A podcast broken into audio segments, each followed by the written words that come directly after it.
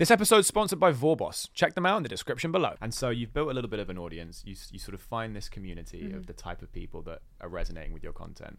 How do you know what sort of content to post? So you said you're posting on TikTok quite Mm. consistently. How do you know what to post?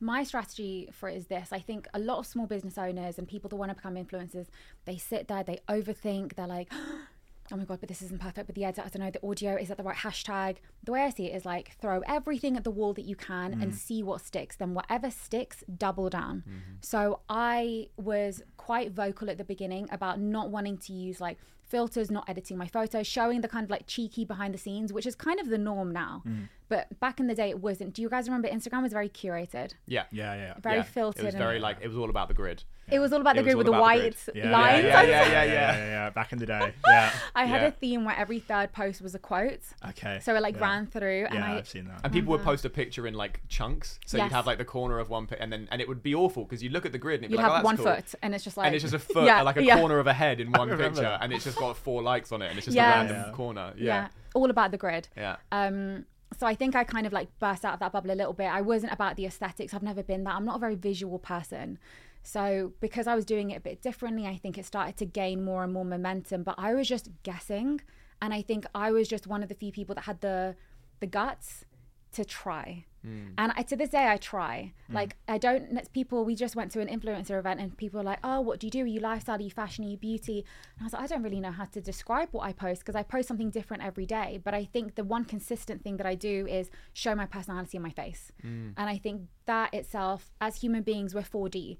We're not just into food. If you're a food reviewer, you also go to the gym, you also go shopping. Yeah. So I like to make Erim the kind of brand that I work with and Yeah. Do you think that strategy still works in today's age, given how kind of oversaturated the market Yeah, is? Yeah.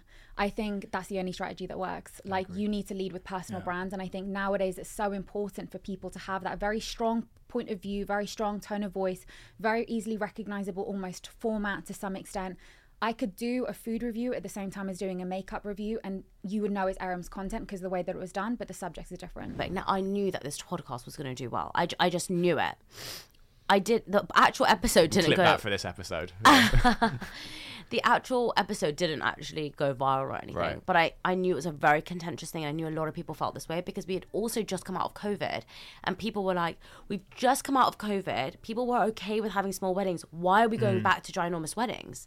You know, this was a time for us to reflect and think we don't need to have a thousand people at our wedding or five hundred people at our wedding. We can. It's okay if you have a hundred. It's not a big deal." I said this quote around don't ask me when I'm getting married because as a 20 year 28 year old South Asian girl, everyone was constantly asking me when I was getting mm. married. And I was So just when are you getting married? yeah, literally. I was just sick of it. And That so I just on you after a while. I just said it. And it was not planned and I have no idea what happened, but I uploaded it onto my Instagram on a Friday. you just said what?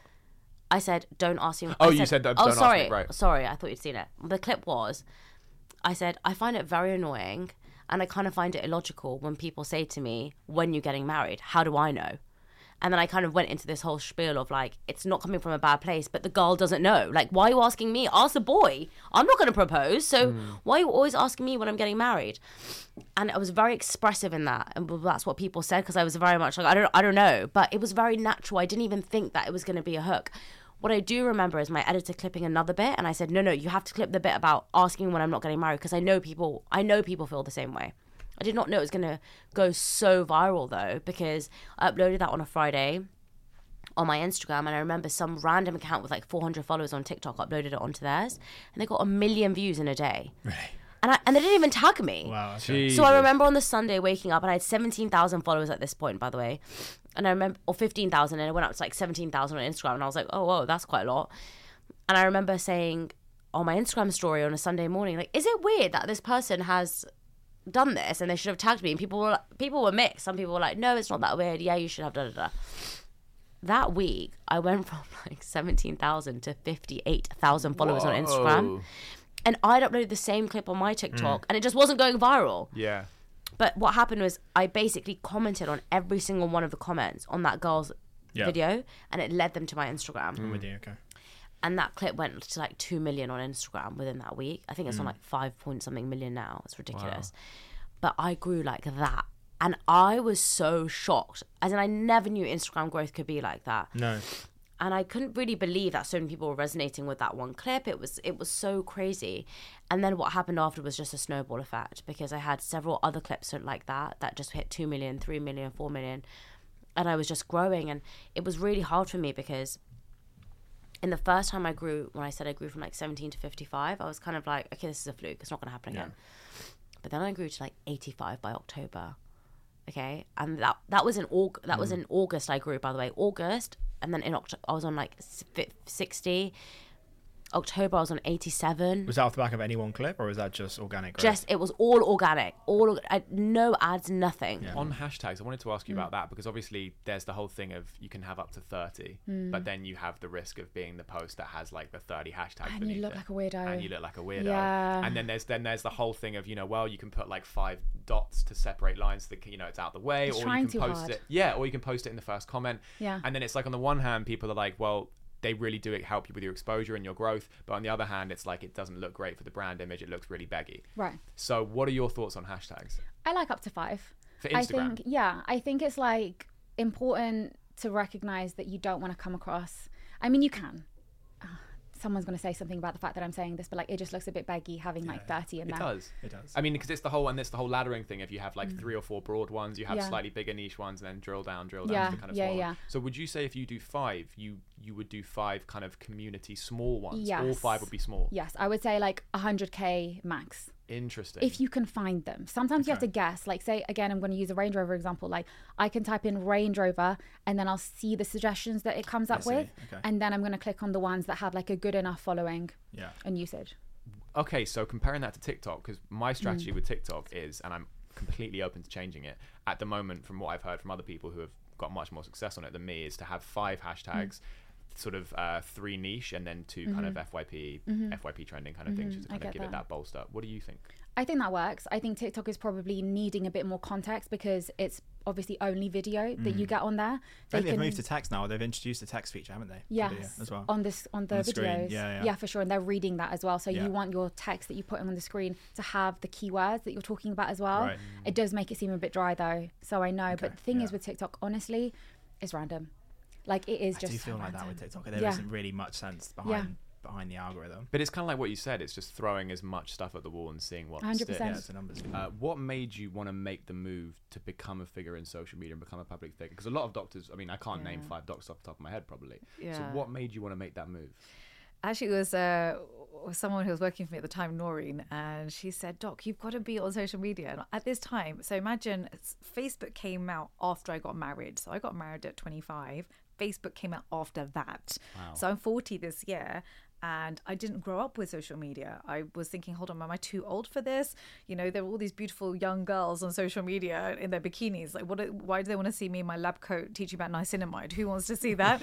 Niacinamide's where it's at. Um, there. yeah. I tell you, nothing gets me going. market. Yeah, as a red-blooded male, nothing gets me going like niacinamide. That's so funny. Yeah. This is new though, right? Two years ago, no one even knew what that word was. Yeah. But now we all know. So I think lockdown happened and everyone really got into their skincare and people really wanted the education. So actually, it was Noreen who first started me and gave me the confidence to just make the first few videos.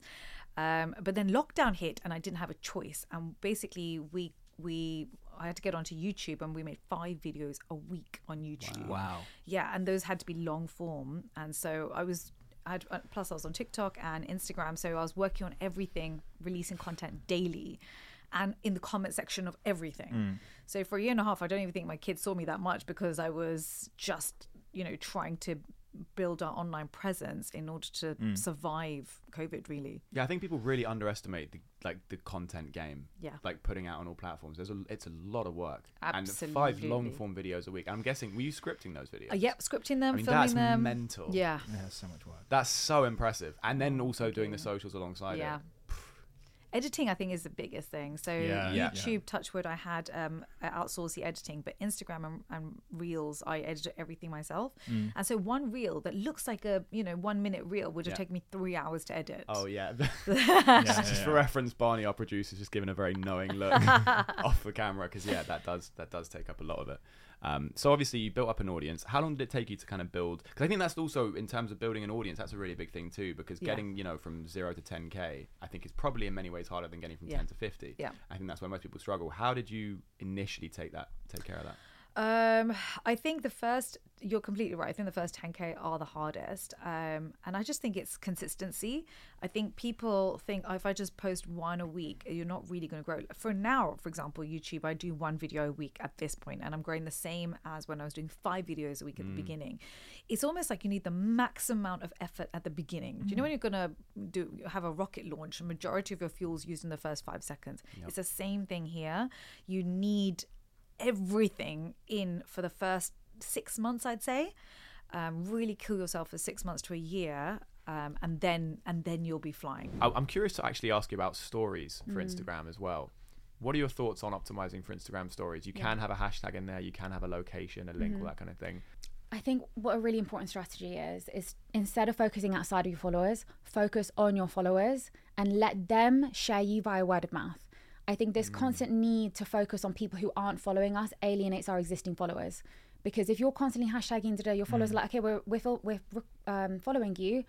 Where's the value in us following you? Because all you're mm. doing is just begging it from new followers. I think with the reels and stuff, that's a cool way to go and get new followers. But with your stories, Yeah. that is your one to one, and that's Yeah. where I'm really myself with my audience. Like, Yeah. on honestly like if, if you're with me during the day like you'll see i take one photo of something. It can be an ugly vague blurry messy photo but i'll upload it to my story with a narrative. And i think the way i can strategize how to do stories. Hmm. And i think go about your day take photos of everything. Okay. and then when you go home collate it into a narrative because people want hmm. stories. People follow stories. And give it your spin. Make sure there's a beginning middle and end. So every morning i say waheguru that's not for strategy. That's to kind of remind people to wake up whether it's alhamdulillah or you know an affirmation that you want to mm-hmm. say that's how we begin our morning in my community then we go into my breakfast we're going to talk about this this that and then we're going to end the night all right love you guys good night sweet dreams catch you in the morning if i feel like doing that He's not here with us because he's finishing our weekly vlog. Yeah. Okay. So- So That's so cool. So you guys have That's got a you essentially got a kind of behind the scenes YouTube channel then, vlogging your journey. Yeah, hundred percent. And, awesome. and and the plan is to basically pitch a docu series to a streamer like Netflix. Yeah. Wow, Yeah. that's, That's a so very good idea. Yeah. a That's so original. But I mean, it's it's so clearly. I mean, content is the model. It just really is. is. Content's currency. Yeah, and attention is currency, and it's only getting more and more like that. And that's such a buzzword, you know, attention is the new. But it is so No, it's true. true. And, and and I love what you said about the media company thing because I think, yeah, you're right. No drinks companies are doing that, but when you think of the best one or the biggest one, like Red Bull, Yeah. yeah, you're right. They're a media company that makes drinks. Because, sorry, were you gonna say something? You you asked before, had we been focused on content and media prior to working with Steven? Right, yeah. And we actually always have um, had that focus. It's been really important to us, and I think it's it's more the kind of content that has changed a bit. Um, we have always put an emphasis on funny kind of skit style um, pieces of content. And we're going to continue doing that because it's very um, you know it's important to our brand. But we're also focus- focusing more on pieces that create value for strangers. Um, so what can what can people take away from this video? Um, can will they laugh? Will they get a helpful piece of advice? Um, is it just entertaining? So there's so many ways that you can provide value but how can we bring that value to people? So that's kind of the the new focus of our content So on that media front, um, in an age where, uh, and I asked this of quite a few guests, but I think it's an important question, especially given the model that you're taking. In an age where everyone is on social media and everyone's making content, you know, and you have zero followers or you know maybe 12 from family and friends, how do you go from that? Everyone's trying to go viral, everyone's trying to hit the algorithm. How do you stand out in that way? I wish I had twelve friends. I'll be a friend. We'll, we'll put some, we'll put some sad music under that. It's fine. I think it's consistency. I think it's consistently posting and trying new things, and when they don't work, pivot and do something else um, quickly. And really, it doesn't happen overnight. Um, you have to continually post and put yourself out there, see what works, see what doesn't, see what resonates with people, try to increase engagement. Um, so, really, I guess it's more about creating that community than anything. Um, and that's something we're really focused on through our content strategy. I, I think it sounds incredibly cliche, but to me, a big part of what we're doing and a big part of our strategy for hopefully being successful one day is, like Marissa said, consistency. And there are so many people that say they're going to do things and they don't do it. Hmm. You know, and we, from a media perspective, we make it mandatory. So if you ask Steven, he makes it mandatory for his team, investors, people on the board to post on LinkedIn and to invest in their own personal brands. Every single person on our team, whether you're in operations and you're operations manager, whether you're a field sales exec, whether you're in sales, whatever it is, you need to build your personal brand. Hmm. And so when people see me on LinkedIn or see Marissa on LinkedIn, they may be thinking they can't be that busy if they have time to post on LinkedIn. What they don't see is that often we'll be up till like 1, 2 a.m. in the morning after we've had a day of work doing hmm. all of the shit that you have to do hmm. running a drinks business or a media business or whatever. And we're writing that LinkedIn post hmm. because that content is not a nice to have, it is a must, and it's an integral part of our proposition. Like adding value, whether it's through LinkedIn, TikTok. Again, there are some people that are running corporations, they might be 50, 60 year olds, and they view TikTok as like a nice to have, or they view content as a nice to have. It's mm-hmm. not. Like you said, it's currency and it's it's core to our brand. And so, how do you kind of maintain authenticity then throughout all the content that you post? Because I feel like it's so easy just to post content for the sake of posting content. Yeah. How do you actually maintain that? I think we're fortunate enough that we're very fortunate in that we have a lot of material. We didn't always have that. Yeah. You know, before we got our Tesco listing, we weren't, you know, announcing. And we, we don't just announce listings. If you look at people's LinkedIn content, it's mostly, I'm delighted to share that I've just Yeah. joined this company, or I'm delighted to share I just got promoted. So true. You'll never see that from us. And I think authenticity comes through um, in the type of content that we put out there. I'm really keen to circle back to the social media side of things because I think that's the thing that people will get the most value from. Um, and I'm curious, what do you think is your opinion on kind of obviously the platforms are always changing, the algorithms are always changing. What are your thoughts on the Instagram algorithm and then the TikTok algorithm? Um, I think it makes sense.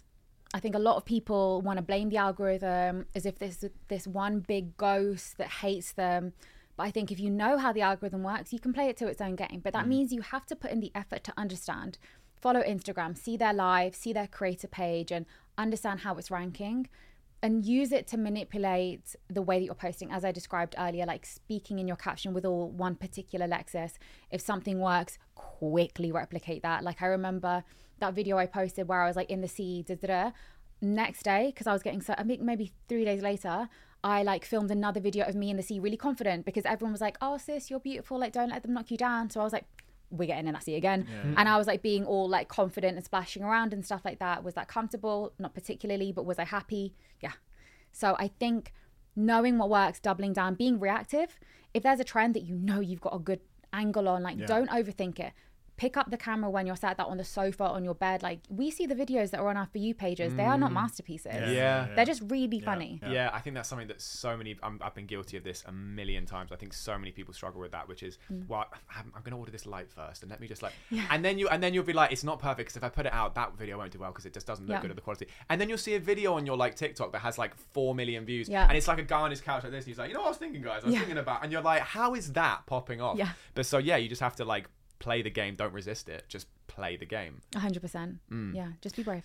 Yeah. What are your thoughts on uh, captions on TikTok? Because I was having this debate with someone the other day. Because obviously Instagram long form captions do really well. They're Yeah. really personal, really engaging. you can mm-hmm, connect with mm-hmm. your audience, etc., and use all the meta tags. TikTok, because of the nature of the full screen being video, there's only kind of half a line you see. That's what I was going to say. And you know, when you expand it, it's just a bit like disorienting having Exactly. the video in the background. Yeah.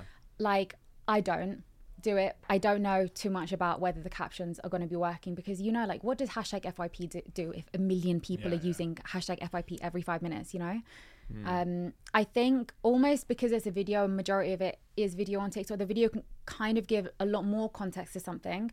I often use the caption as like a defense against the first nasty comment that I'll get.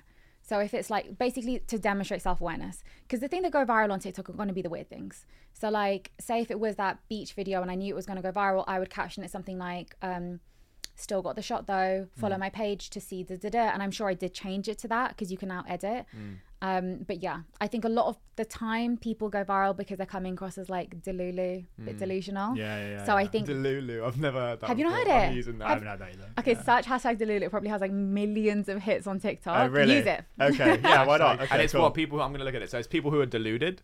Yeah, you say, oh, it's, it's giving Delulu. Oh It's yeah, giving it- it's, it's giving. Yeah, yeah, yeah. Yeah. Like I'm sure there's going to be a comment on this video being like, she's giving Delulu. I've been feeling for the longest time. Obviously, we make content and we're in that space and in the kind of content cycle of things. And I feel like because content is now king and everyone's focused on you know digital strategy and things like that, it does feel like it has become sort of commodified to a point where it feels less authentic. It's more like we need to get content out rather than like it used to be hey let's make content because this is a cool thing and it'd be cool to show off this thing about our brand or our product whereas now it's like okay we need to have x many shorts x many videos x many posts the blog posts with the seo audio transcribed and it's like how do you think you keep that authenticity in the age of oversaturation So I think a huge part of this is about the monetization of it. So you guys run a podcast, you know, sponsors will be the ones who are supporting you in, in allowing that to happen.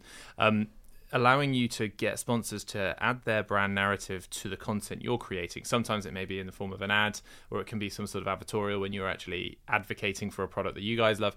That is normal across social media. So what we're we're we're kind of edging, not we're we're, we're bang in the middle of it. Actually, we're not beginning. We're in the sort of the social commerce phase of the internet. You know, e-commerce that growth from uh, 2010 to 2020, you know, huge amounts of growth um, that that we've all seen and experienced. And there were two very clear winners. You've got Meta, you've got Google, and they are now the gatekeepers. And they're basically they've they've they've won the monopoly board. They've built a hotel on every single um, stand. and, I like that analogy. and now whenever you land on it, they're going to charge you rent. And so actually, your cost of acquisition has sort of tripled.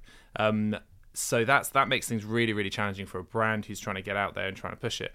And then so the other alternative they've got is well instead of just buying ads over the content because that's where the attention is. So people aren't watching TV; they're scrolling on Instagram, they're scrolling on TikTok.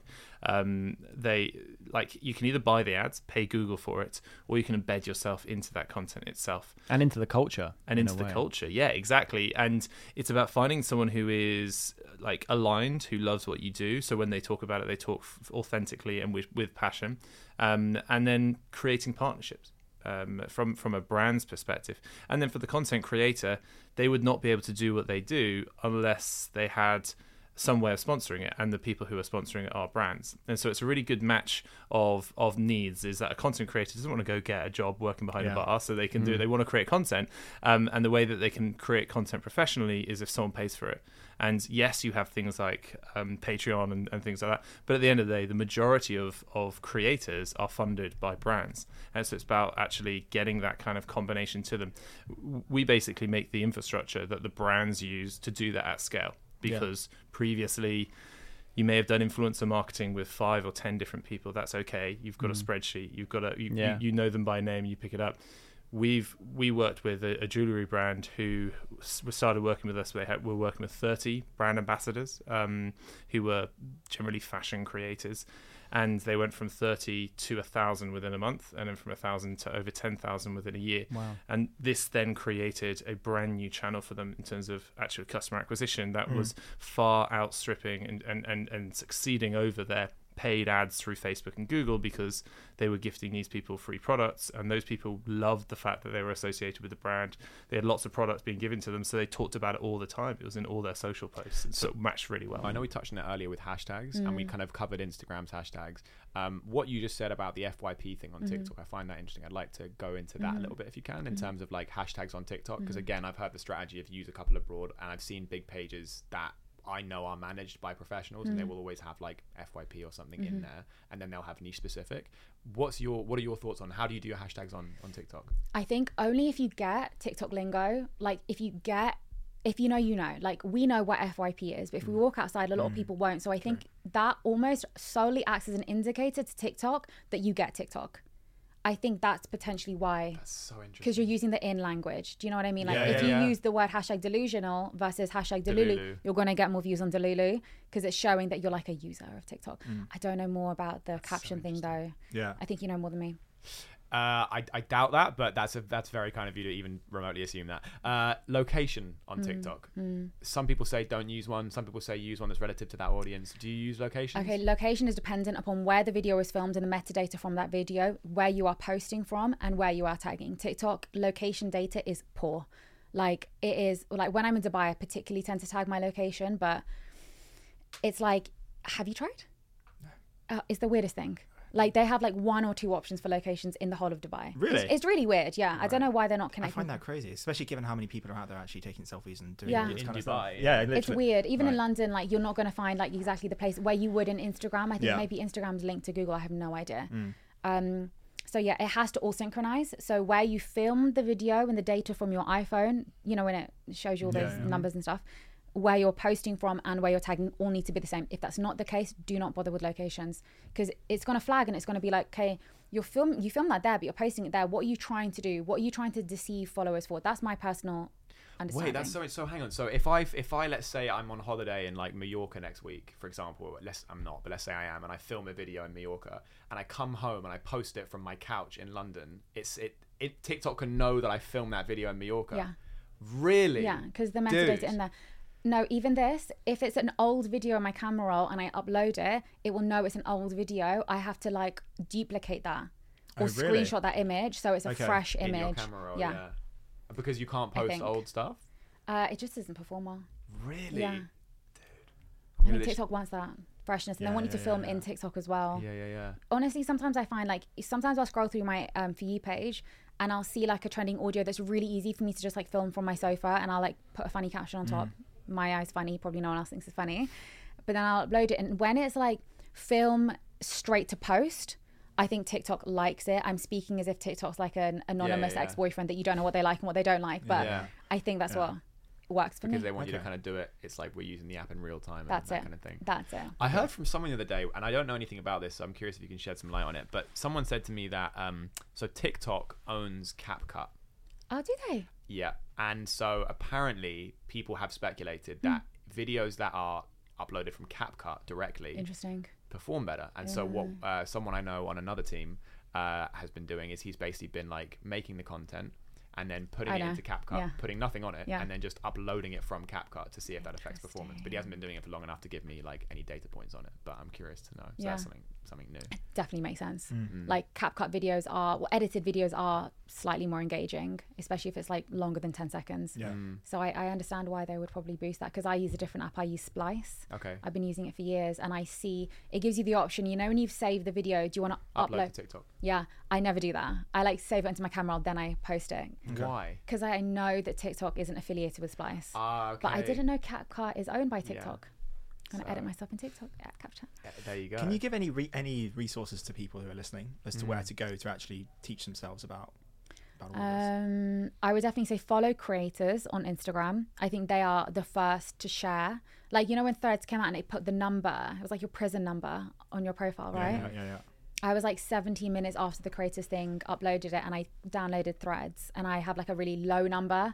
Um, I think you get rewarded by being one of the first people to do something, especially when it comes to new features on Instagram and Threads is Instagram. Yeah, yeah. So your follow creators, they tend to be the first people to let you know if you're doing something. Um, I think there's a lot of these weirdo videos on TikTok, like how to hack the algorithm, how to grow 10k Yeah, followers. of course there is. I don't know. I just don't. I don't even watch those. I think you you need to start focus start focusing on your existing followers, like what's working for them, because then it will get shown to similar audiences. Mm. So if you know tried and tested, like I have majority British Asians that follow me, so I'll do videos about like Punjabi jokes or whatever because I know that it works for them. Yeah. And if it works for them, that Instagram is gonna or TikTok is gonna seed it out to similar audiences. I really wanted to get your opinion on this as a as a marketing expert because I'm really passionate about branding and marketing. And um and I think my question is in the age of social media where content is king and everyone's making it, how do you stand out? Um, don't go on social media. well, I, I, I, what's the part of my, my book I said is that it's called the social brand, but it's about being social as opposed to being on social media per se. It's like so we so for instance we did a lot with running. So again, from a community perspective, we started with climbing. Then at one point we said, okay, let's add another community that we can. Can we add value here? And I also because again, I think also from an authentic perspective, I love running. So I, especially since I started my business, right, it's like a way to keep myself sane. So I used to, like we were just saying, I lived by the river. I'd run by the river, and uh, at one point I came home and I wrote, read an article that it said um, it's actually sometimes you might as well not run in London because the pollution is so bad, so it negates all the positive effects of Oh, running. really? That's I was a like- terrifying fact. I know. So, I was like, so depressing. so uh, also me as a passionate runner, doing that Yeah. to keep physically sane and safe. And, and then it was it was from Imperial College that data, and then I reached out and I said, "Look, look, you published it, but can we not do something more with it?" And then we, we linked that data. So we built built an app with their data, and we linked it with Strava. Okay. So we said it was like the Tenzing Clean Air Tracker. It's still live, and it's like you know finding clean air. It's running in the big smoke. Oh wow! That, so we did some. I mean, obviously, it wasn't on social. We created our own app. It was voted best app of 2020 by Men's Health. Oh wow! Wow! Okay. Um, and that's like that's a beautiful example of we we love this running community. We are runners ourselves. What do we all hate? Running in pollution. Mm. Is it? It fits with our kind of ethos of you know fresh air and naturalness.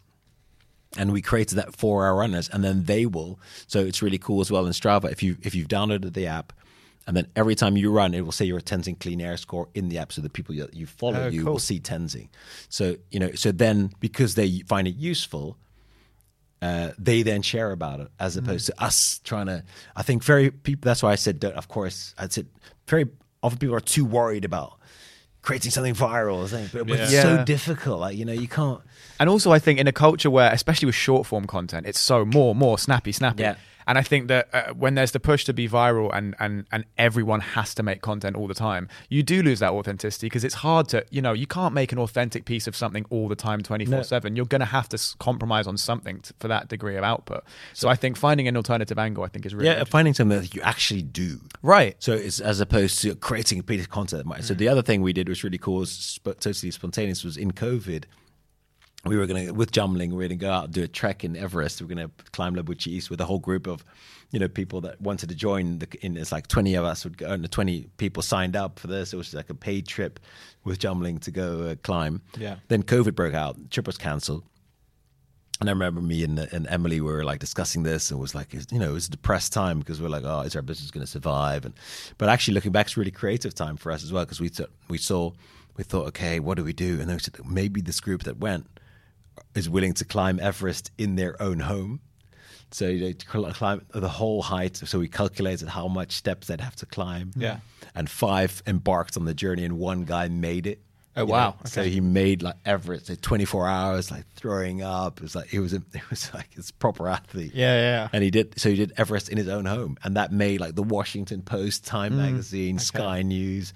So it's like these real cool things that also kind of happen spontaneously sometimes that that uh, then get the viral press or um, yeah. what do you think is the thing that most people get wrong with social media I think it's just like looking for new followers all the time because it, it's very jarring when you follow someone and they're just like constantly just like doing strategies to gain new followers, follow for follow, giveaway, this and that, mm. like reposting people that's just like it's really irrelevant. Mm. I honestly think if you're fo- like stay in your lane and one of the things that I found has been most beneficial to me is like I know exactly who my follower is. I can envisage who she is. She is a baby Aram. She is 19 years old. She doesn't have a mom. She doesn't have sisters. She doesn't really know what she's doing. But her dad said that she's allowed to follow this one girl on social media. Yeah. So she did. And she's waiting for my post every day at like 5, 6 p.m. And she gets to see it and she's happy. She may not exist, mm. but that's who I'm posting towards. And I've completely personified this girl.